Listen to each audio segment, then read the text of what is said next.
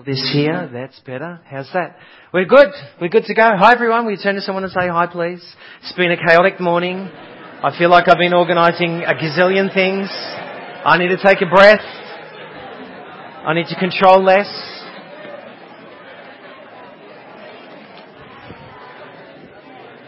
Fantastic. I think we've got some sound. It's always nice to talk. Good. Three things as I start this morning I want you to be aware of. Number one, this afternoon, if you would like to get fit and do some exercise, we have our crank cycling at 1.30 Lither Lake. I will be there.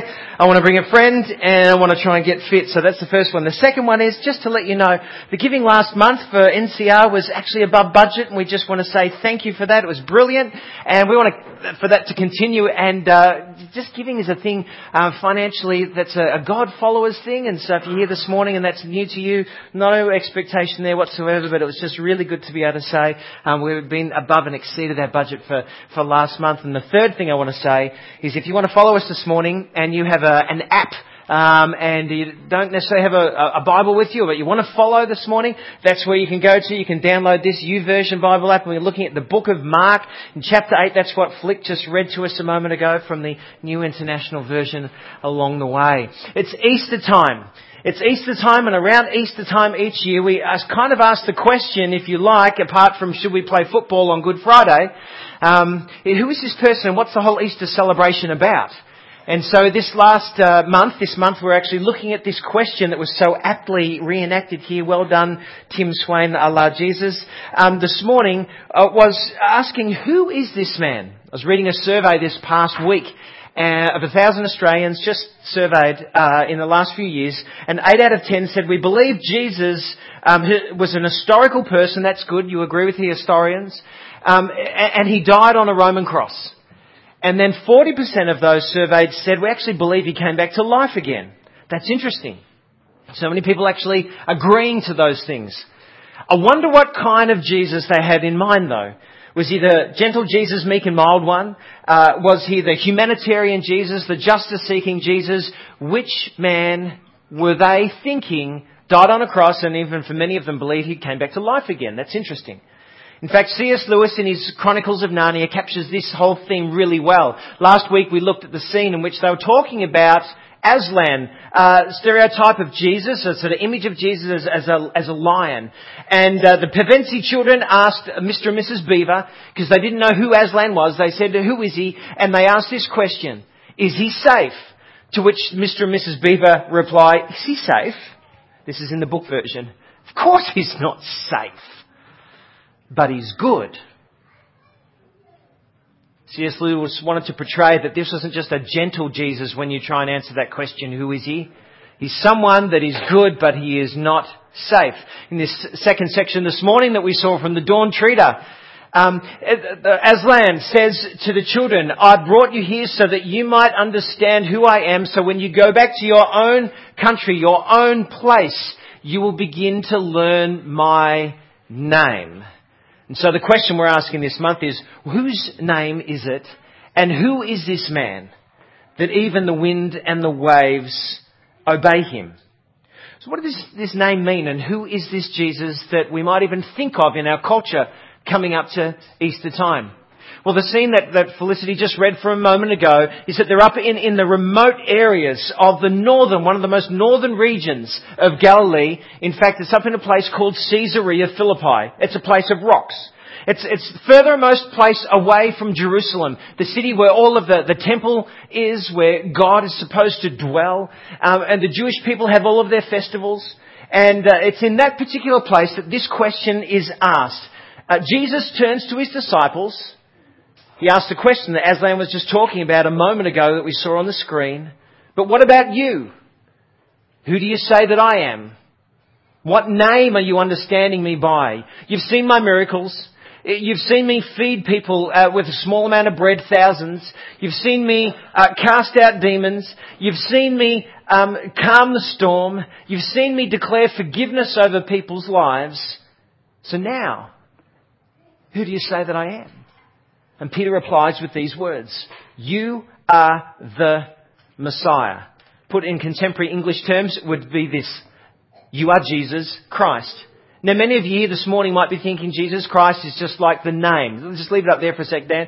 Um, a surname like Troy Arnott. It's Jesus Christ. That's his surname. In fact, this word Christ is the Greek word for the word we just read a moment ago, Messiah.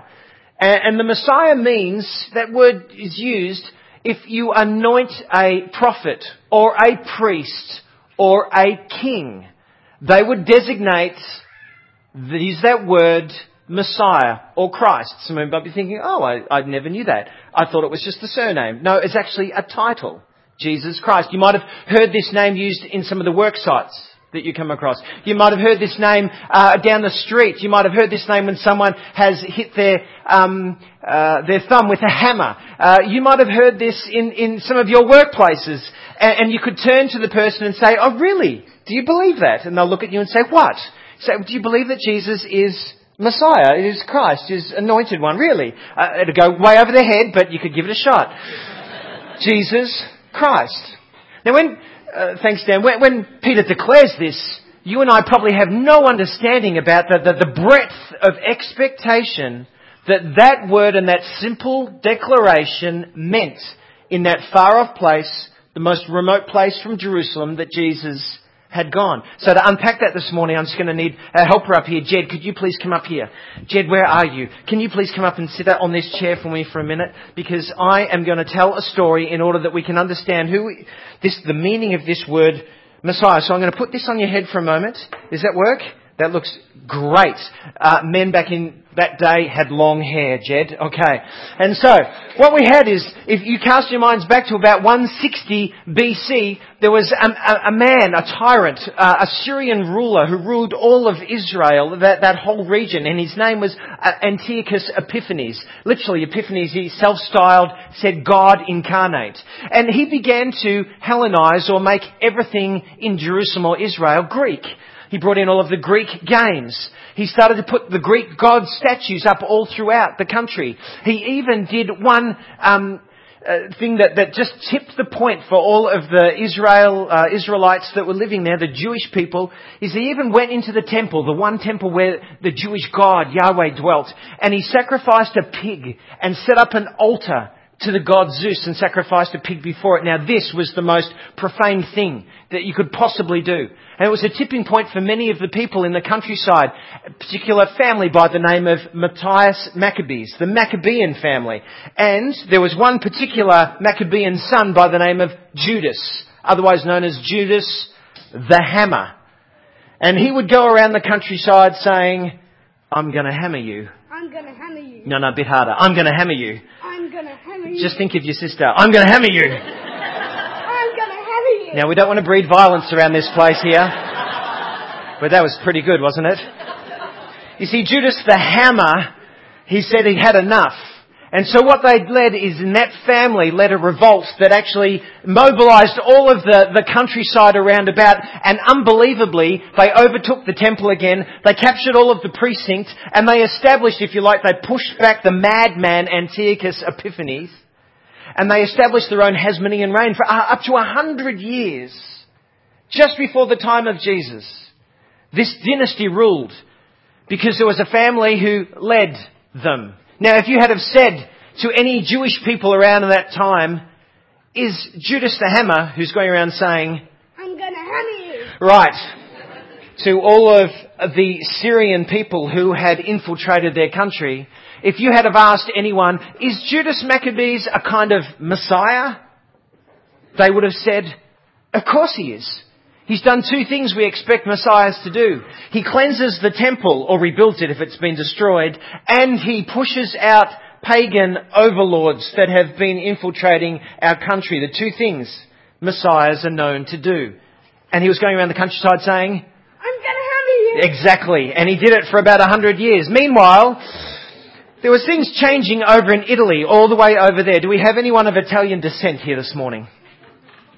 You know what's coming, so you're not going to say anything, don't you?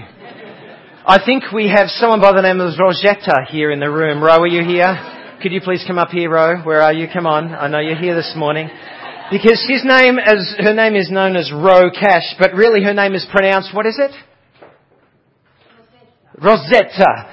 Because she is from a family that comes all the way from Alapia in Calabria in, see, this is what Italians do. You have to get the pronunciation exactly correct. Because you're out Italian. And you spoke Latin at that time. So can you speak some Latin for us, please? Oh, thank you. Very good. Do you know what that means? No, that's okay. Just so we know you're really Italian, would you say hello to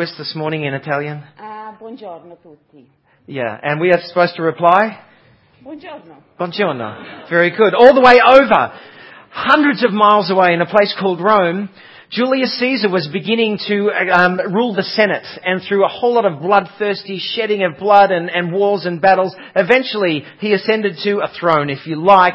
He established himself as being the ruler. In fact, it was his son, adopted son Augustus Caesar, that it said brought peace and harmony to the whole world. In fact, four months after Julius Caesar's assassination, sorry about that. Yeah. Yeah. They were having a festival day and, and a comet, maybe Halley's comet, actually appeared for seven days. And all of the people celebrating in that festival said, surely that is Julius Caesar ascending to the thrones of heaven. He is a God. Therefore, anyone who is his adopted son is on earth deemed to be the son of God, Julius. And so the way in which they brought about their wonderful peace and established their, their supremacy over all the land was what's known as the Pax Roma, or the Peace of Rome. And they did it through sheer brutality. 4 BC, just before um, Jesus, around the time Jesus was born, when Herod the Great died, there was an uprising in Sepphoris, and Julius, no, actually it was Augustus Caesar, sent a legion down and literally killed and decimated thousands of people.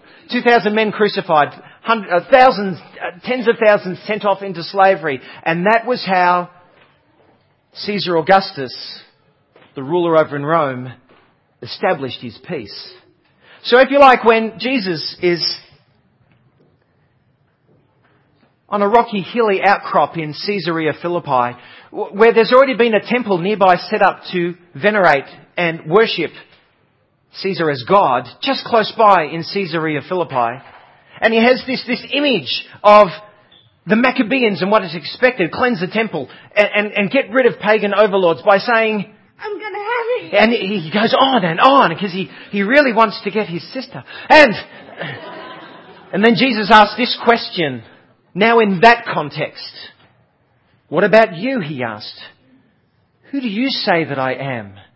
And Peter replied, you are the Messiah. And Jesus warned them not to tell anyone about him. Why?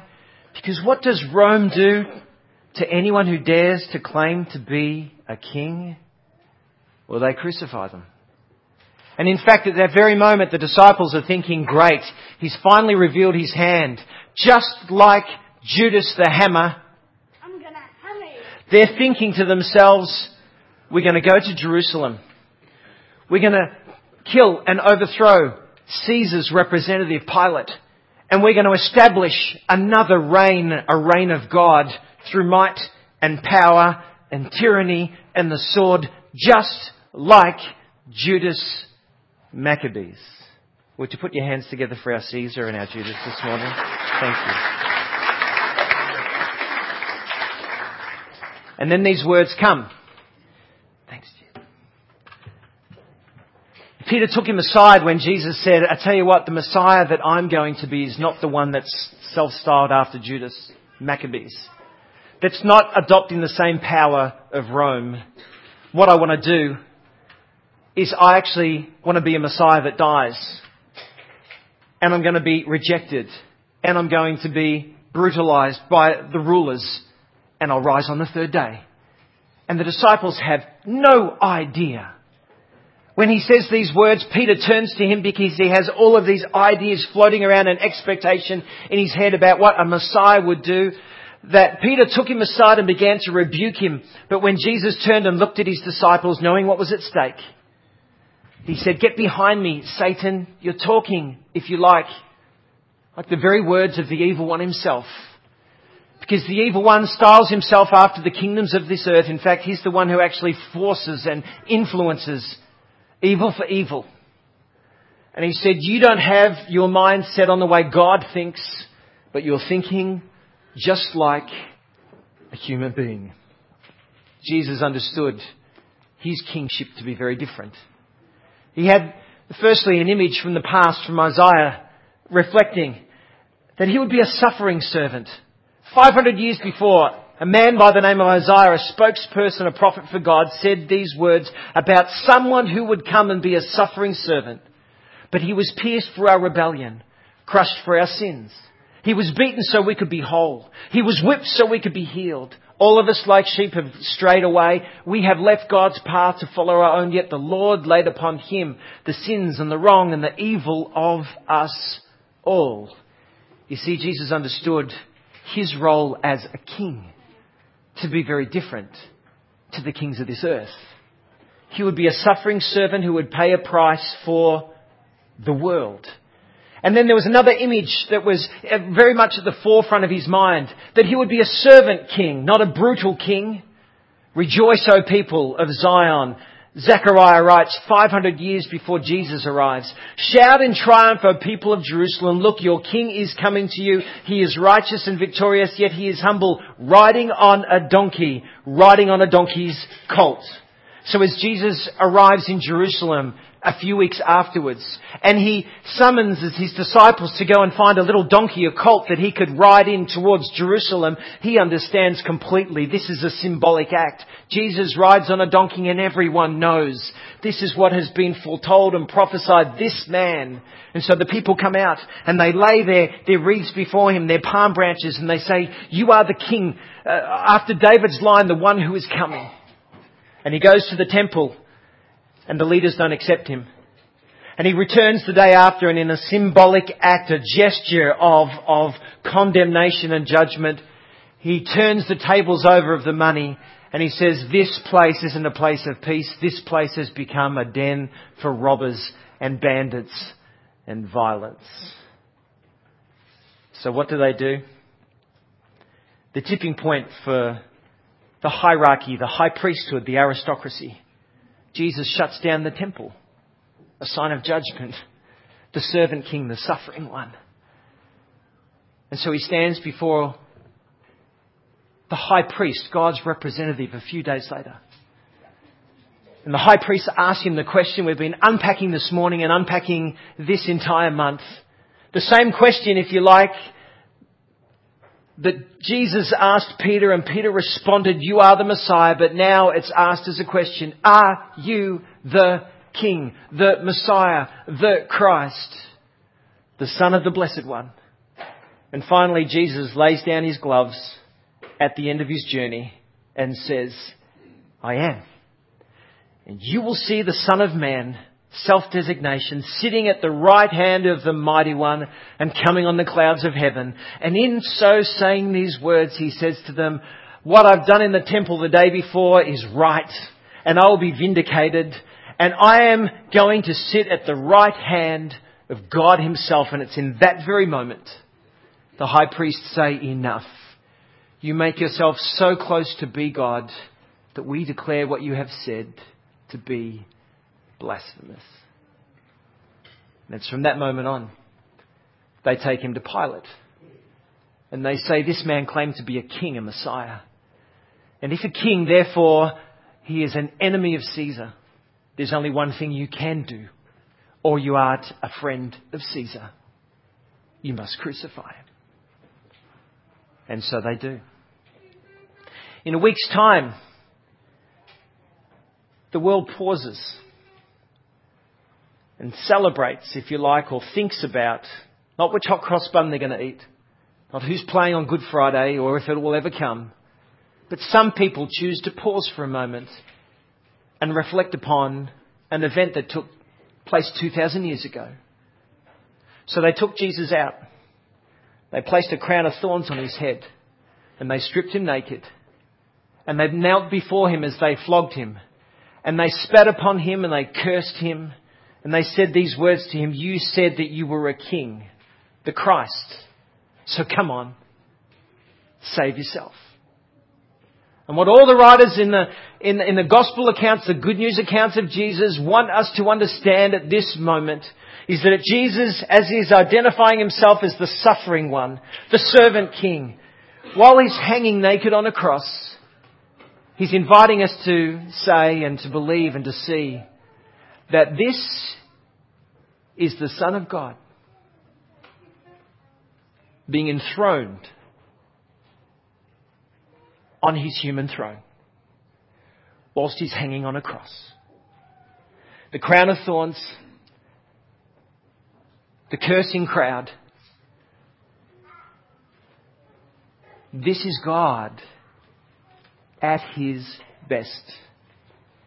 This is Jesus coming into his kingdom. Unlike the kingdoms of the earth, unlike Judas Maccabees, unlike the Caesars, this is God in all of his glory. For his son hangs there on his throne.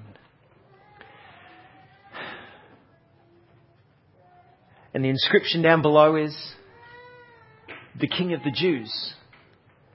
That was the crime you were being punished for. But the irony is that it was for those who knew him. This week I buried a 96 year old woman. She used to come here in the first four years we started. Her name was Rose Mays. She ended up going to Salford Park as she began to lose her faculties. They came here just last Sunday, the family, and they said, she's died, would you bury her this week? And at Wednesday morning at 10 o'clock, I was in Box Hill Cemetery as we gathered around an open grave and as we lowered it down into that, that hole in the ground, we stood around and one of the granddaughters said, I want to tell you something about my grandma, Rose Mays. When I would, whenever I would visit my grandma, every night I would see her kneel down before her bed and pray. She would pray for me. She would pray for our family. She would speak to God. That was the overwhelming impression that this grandma, this little itty bitty she was, she would kneel. I thought, how interesting. Easter's coming and there's a cross and it's supposed to be a throne and Jesus claims to be a king and that seems to be probably the most obvious and powerful and only thing you could do if you believed he really was a king. You would kneel before him. And so every night she knelt before, if you like, her king. I spoke to one other person that was there and I said, tell me, uh, how did you know her? And he said, I've actually come to faith to believe in Jesus. I said, when did that happen? He said, about a year and a half ago. I said, how did that take place? And he said, over a period of time, I, I began to understand and see who he was. And I remember sitting there in, in churches that I attended and he said there was a period of time in my life where I found that just for weeks on end I would cry. Whenever I just came into the room, I would just find myself crying. I said, you know, I believe that's God's Spirit at work in your life. And he, he said, I believe that to be true as well because up to that stage in my life, there was only two times I'd cried in my entire life. And one of them was at my father's funeral. You see, he'd learnt, if you like, to experience the living Jesus alive in Him. This morning I'm asking you the question, who do you say that Jesus is? It's the question that He's asking you. Who do you say that I am? Because if you believe that I am Jesus Christ, then the only real response to a king is to bend your knee and say, You are Lord. Cindy's going to come in a moment and she's going to uh, sing a song, a song of active worship, if you like, a song of adoration to this Jesus. But let me ask you this morning, who do you say he is? Is he just the gentle Jesus, meek and mild? Is the humanitarian Jesus, the just Jesus, the one who stands for your cause? Or do you see him as king. Jesus said, Whoever's ashamed of me in this world and my rulership and my way, I'll be ashamed of them when I come with the holy angels. You see, if he's a king, then would be followers of Jesus need to be in the practice of bending their knees to him, just like Rosemary's. The posture of saying, You're a king, the suffering one, the servant king, that bids me come to you and I give my life for you because you died in my place. So that whoever places their faith in him may be forgiven and washed clean and released from the power of sin and evil and brought over into a new family of God. Do you know him this morning? If you call him Jesus and believe that he died on a cross and maybe even came back to life, then the only thing to do is make him your king. Make him your king this Easter. Make him your king each day. One way you can practice that is by uptaking an old habit by an elderly, an elderly woman by the name of Rose Mays. Tonight, why don't you bend your knees at your bedside table?